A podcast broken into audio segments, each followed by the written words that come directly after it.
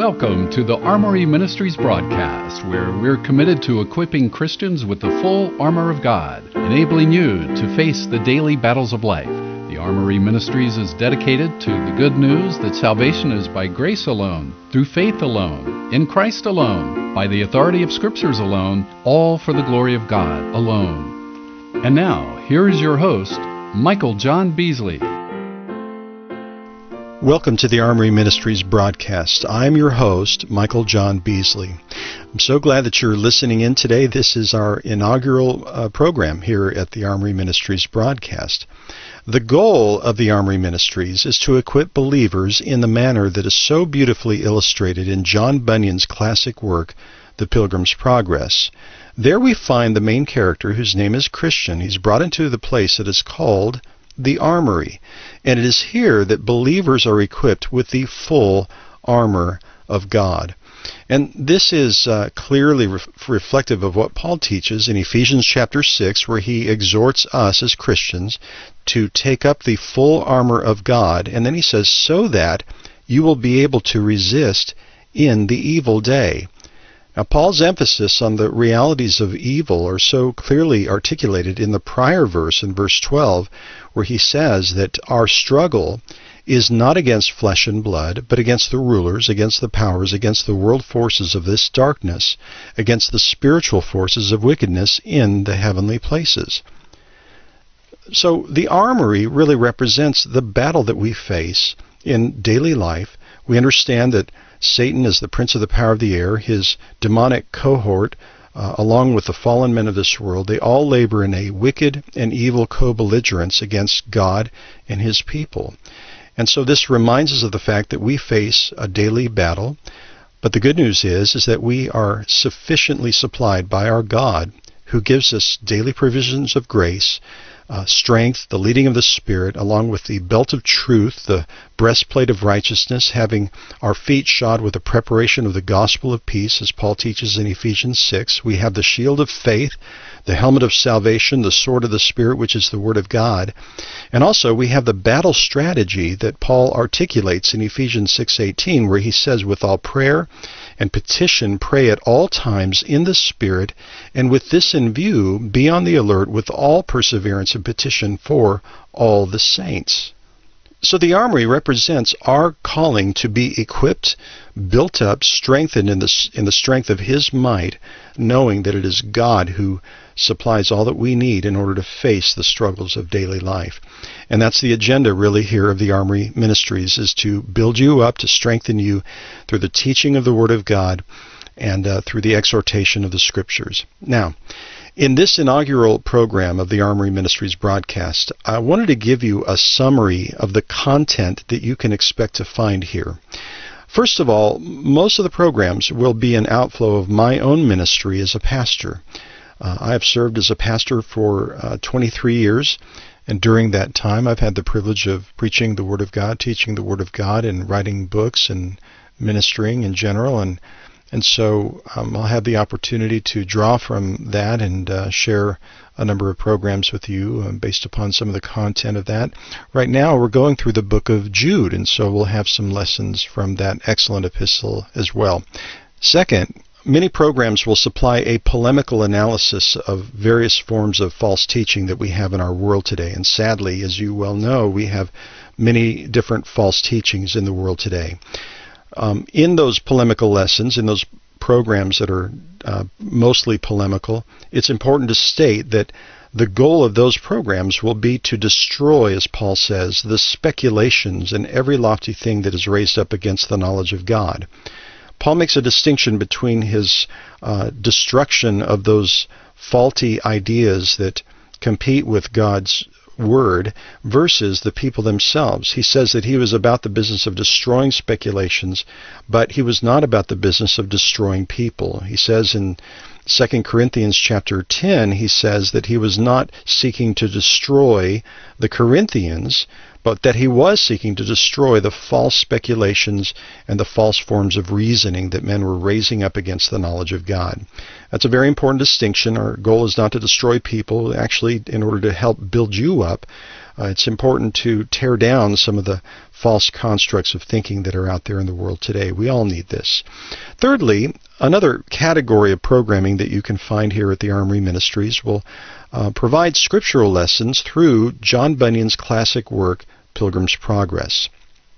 This is a, an excellent book uh, that has been uh, translated uh, into more than 200 languages and has never been out of print. Uh, it has been a favorite work for many believers uh, throughout the years, especially through the late 17th century uh, and the 18th and 19th centuries primarily. It's it's a book that's for the most part been lost in our modern day. Uh, Spurgeon read it regularly, and he illustrated his sermons with stories from Pilgrim's Progress. His own son, Thomas Spurgeon, referred to Pilgrim's Progress as being milk for babes and meat for men in order to point out the fact that it really is profitable for all believers of all ages. And uh, I want to supply a number of lessons from Pilgrim's Progress for you, ultimately going to the scriptures uh, in order to show that, that this was really Bunyan's goal, is to bring us not to his book, but to bring us to the book that is the Word of God through the allegory of Pilgrim's Progress. So we'll have a number of programs that are uh, presented in that fashion. Fourth and finally, uh, on occasion, I'll be introducing um, a number of uh, instructions and lessons where we'll go through and talk about various uh, hymns and spiritual songs, both past and present. And this is important because I believe that um, in many churches today, we really have a kind of a, a warfare that is going on. A lot of music ministries today are taking over the priority of the pulpit and the priority of preaching. Um, the late J. Vernon McGee used to observe and say that uh, when Satan fell from heaven, he fell into the choir loft. Uh, I, I, think he has some uh, uh good insight in that. I, will never forget a a moment when we traveled a number of years ago to a Baptist church in Southern California where I went to preach. And something very interesting happened after I preached. Um, uh, a, an entire crew came in and they began to dismantle the uh, staging area where the pulpit was. And one of the first things that they did was they removed the pulpit and they replaced it with a, a band. And in some respects, it was very symbolic of what is happening in a lot of our churches today. Churches are now giving themselves over to uh, rock and roll music and music that appeals to fleshly interests instead of being concerned about the preaching of the Word of God or even the content of the songs that we sing. Um, this is a, a, broader subject that we, we won't be getting into uh, in its entirety here and now, but I'm just letting you know that this is something that I do want to address from time to time to talk about good hymns, bad hymns, good songs, bad songs, why they should be, uh, why some are good, why some are not so good.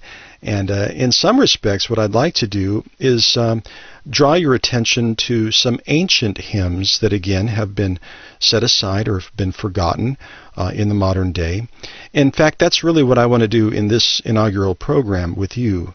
Uh, I want to bring you to and draw your attention to an excellent hymn that has been really the thematic hymn for the Armoury Ministries for a number of years. In fact, you already heard the tune for this hymn at the introduction. Uh, the tune is the tune named Ruther- Rutherford. The hymn to which this tune uh, go, with which this tune goes is the hymn called "The Sands of Time Are Sinking."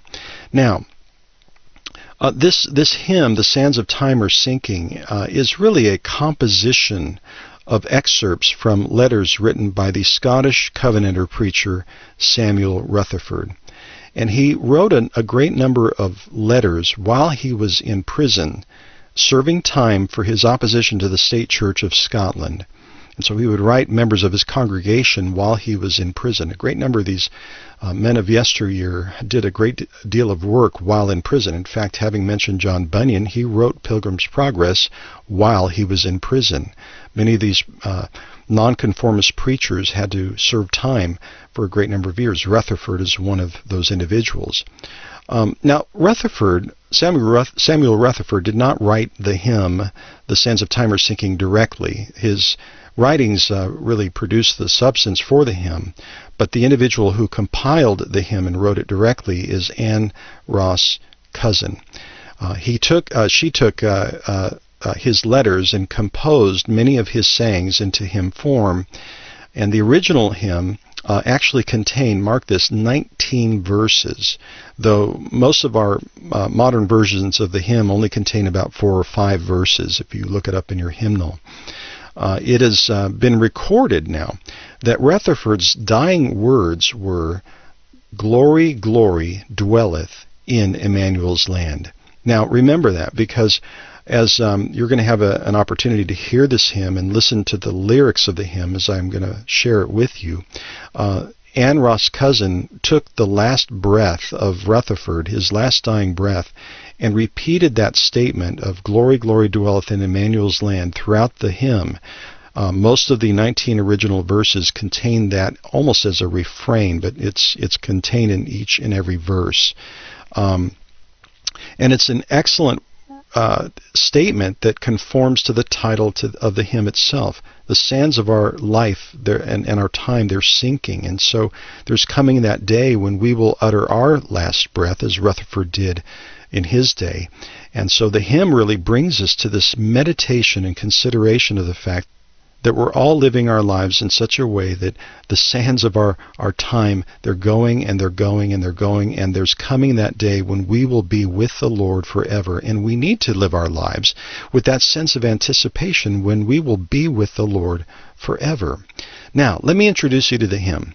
And let me introduce you to each verse. And I'm going to just go through four verses of the hymn. Again, we can't go through all 19. Um, but we'll go through four, the four main ones that typically appear in hymnals today. The first verse begins with uh, the very title of the hymn itself The sands of time are sinking, the dawn of heaven breaks. The summer morn I've sighed for, the fair sweet morn awakes. This idea of passing from this life into the next. Then it says, Dark, dark, dark, dark hath been the midnight, but dayspring is at hand and glory, glory dwelleth in Emmanuel's land. Listen to the first verse as this is performed by the excellent uh, group Altar of Praise Chorale.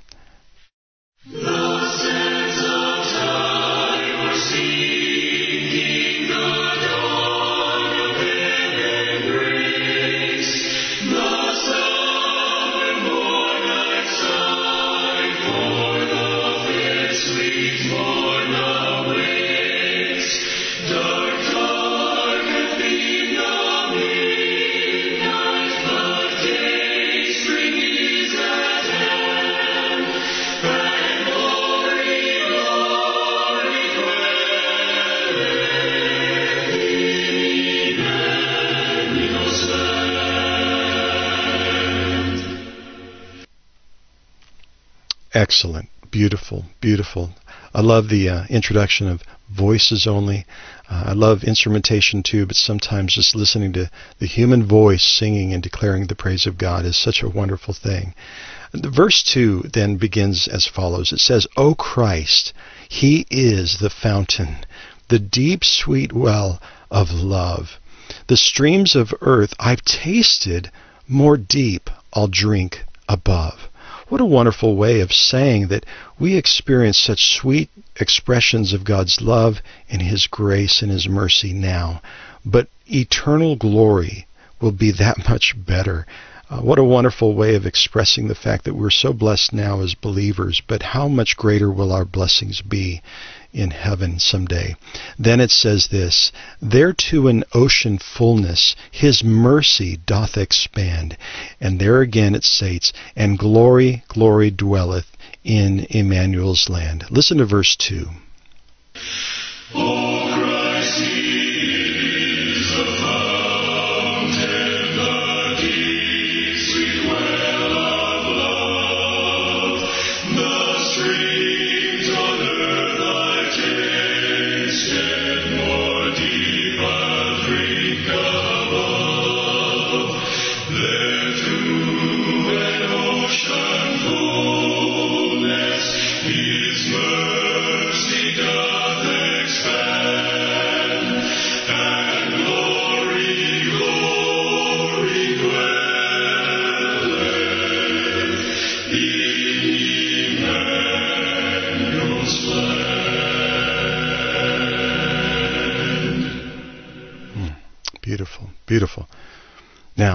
verse 3.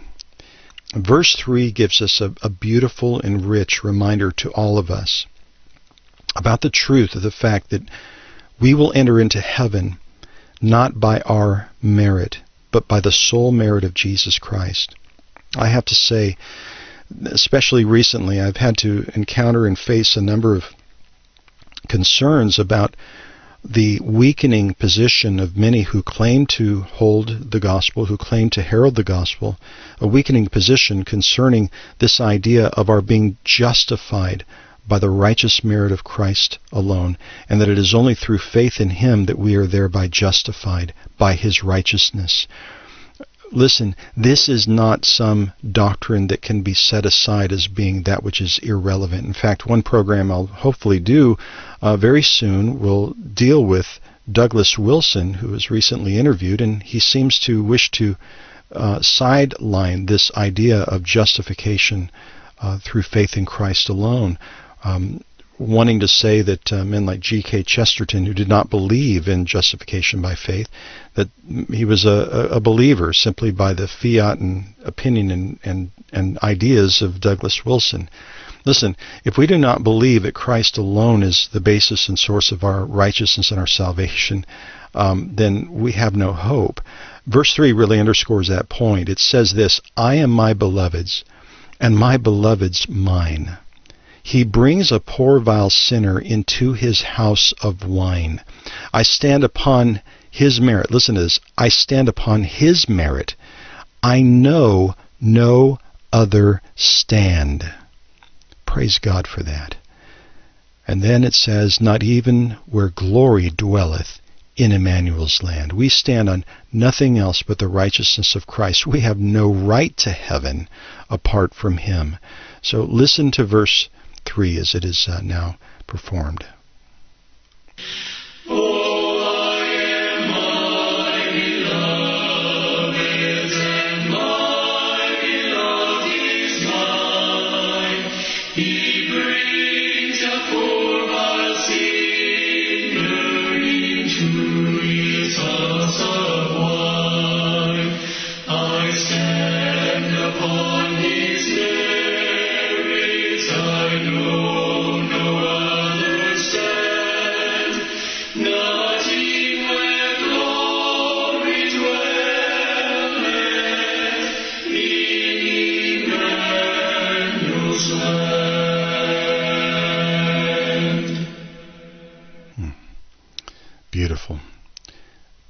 Now, before we get to the final concluding verse here, at least in the four that we're sampling here, um, let me let me share a, a personal story that uh, I think of. I can't help but to think of whenever I sing this concluding verse of this great hymn. Um, it has to do with my own marriage to my wife Sandra. 28 years ago, we were married, and uh, I had the privilege of being joined together with her in holy matrimony. My wife, uh, in preparation for that wedding ceremony, made her own dress. And I remember talking to her about her labors on this dress. And of course, I didn't have a chance to see it until the wedding day. Um, but in hearing about it, I was filled with all kinds of anticipation uh, to see her labors. And um, she put all these beautiful details into the dress. Uh, I don't remember how many buttons are on the dress, but it has uh, um, many, many such details of lace and buttons and so forth. She labored very hard on this. But I'll tell you this on our wedding day, neither she nor I were thinking about her dress or my suit, my tuxedo. We were thinking about the beauty of the fact that God was joining us together in holy matrimony in Christ. That was our focus. It, it, was not on our garments, it was really on the Lord who was joining us together uh, as man and wife. And that's why I, I mention this story because the concluding verse that we're considering here, it's typically the concluding verse of the hymn as it's presented in most hymnals, is this particular verse, verse 4, as we're summarizing it here, or as we're uh, looking at it here. Uh, it reads as follows The bride eyes not her garment, but her dear bridegroom's face. Now we're talking about Christ and the church, seeing him now face to face, without the veil of sin. And then so it says, let me read it again. The bride eyes not her garment, but her dear bridegroom's face. I will not gaze at glory, but on my King of grace. Not at the crown he give, giveth, but on his pierced hand. The Lamb is all the glory of Emmanuel's land. Now, listen to this fourth verse.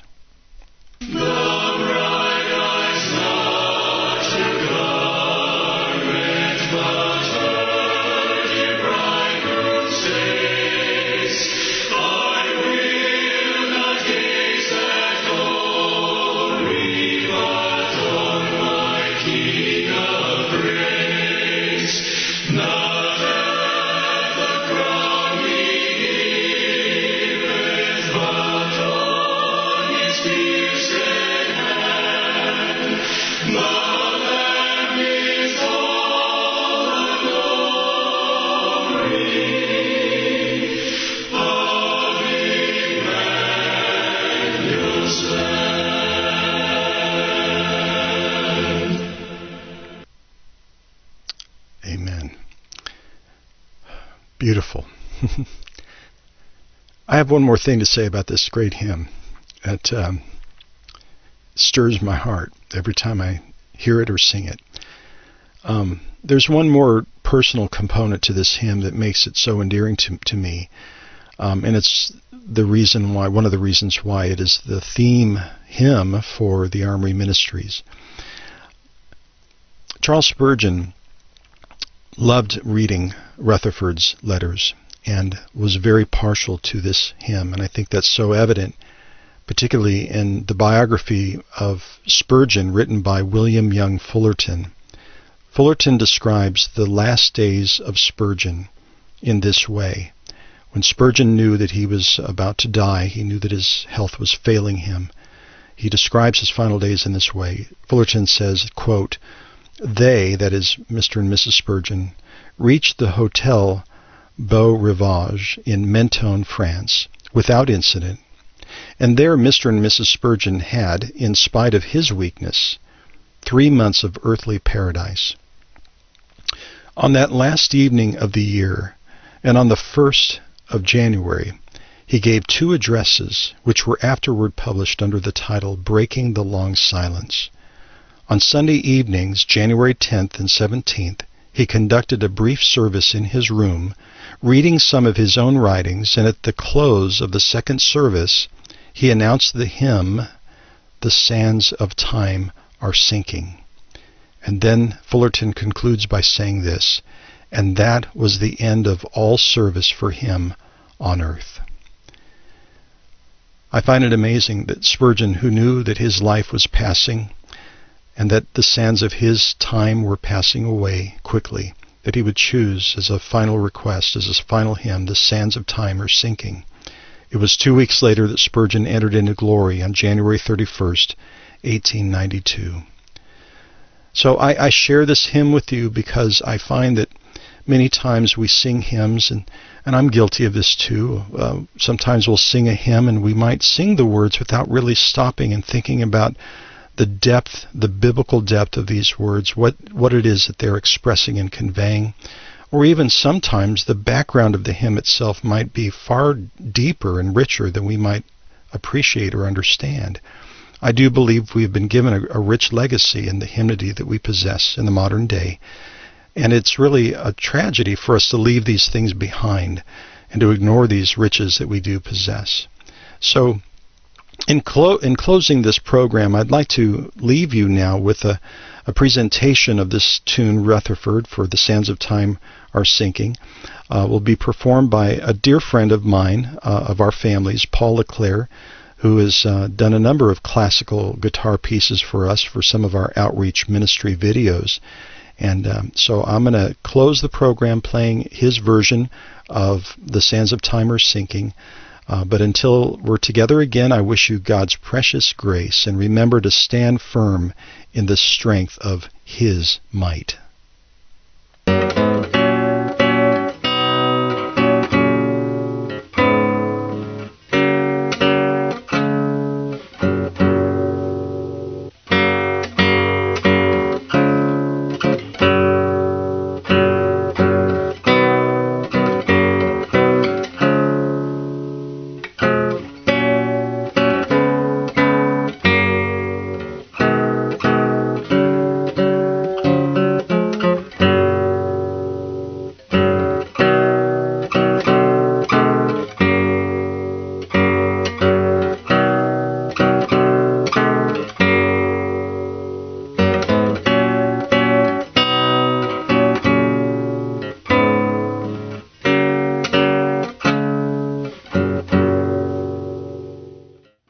This has been a broadcast of the Armoury Ministries. If you would like more information or would like to learn how you can support this ministry with your prayers and financial gifts, please visit us at thearmoury.org. That's armoury with a U.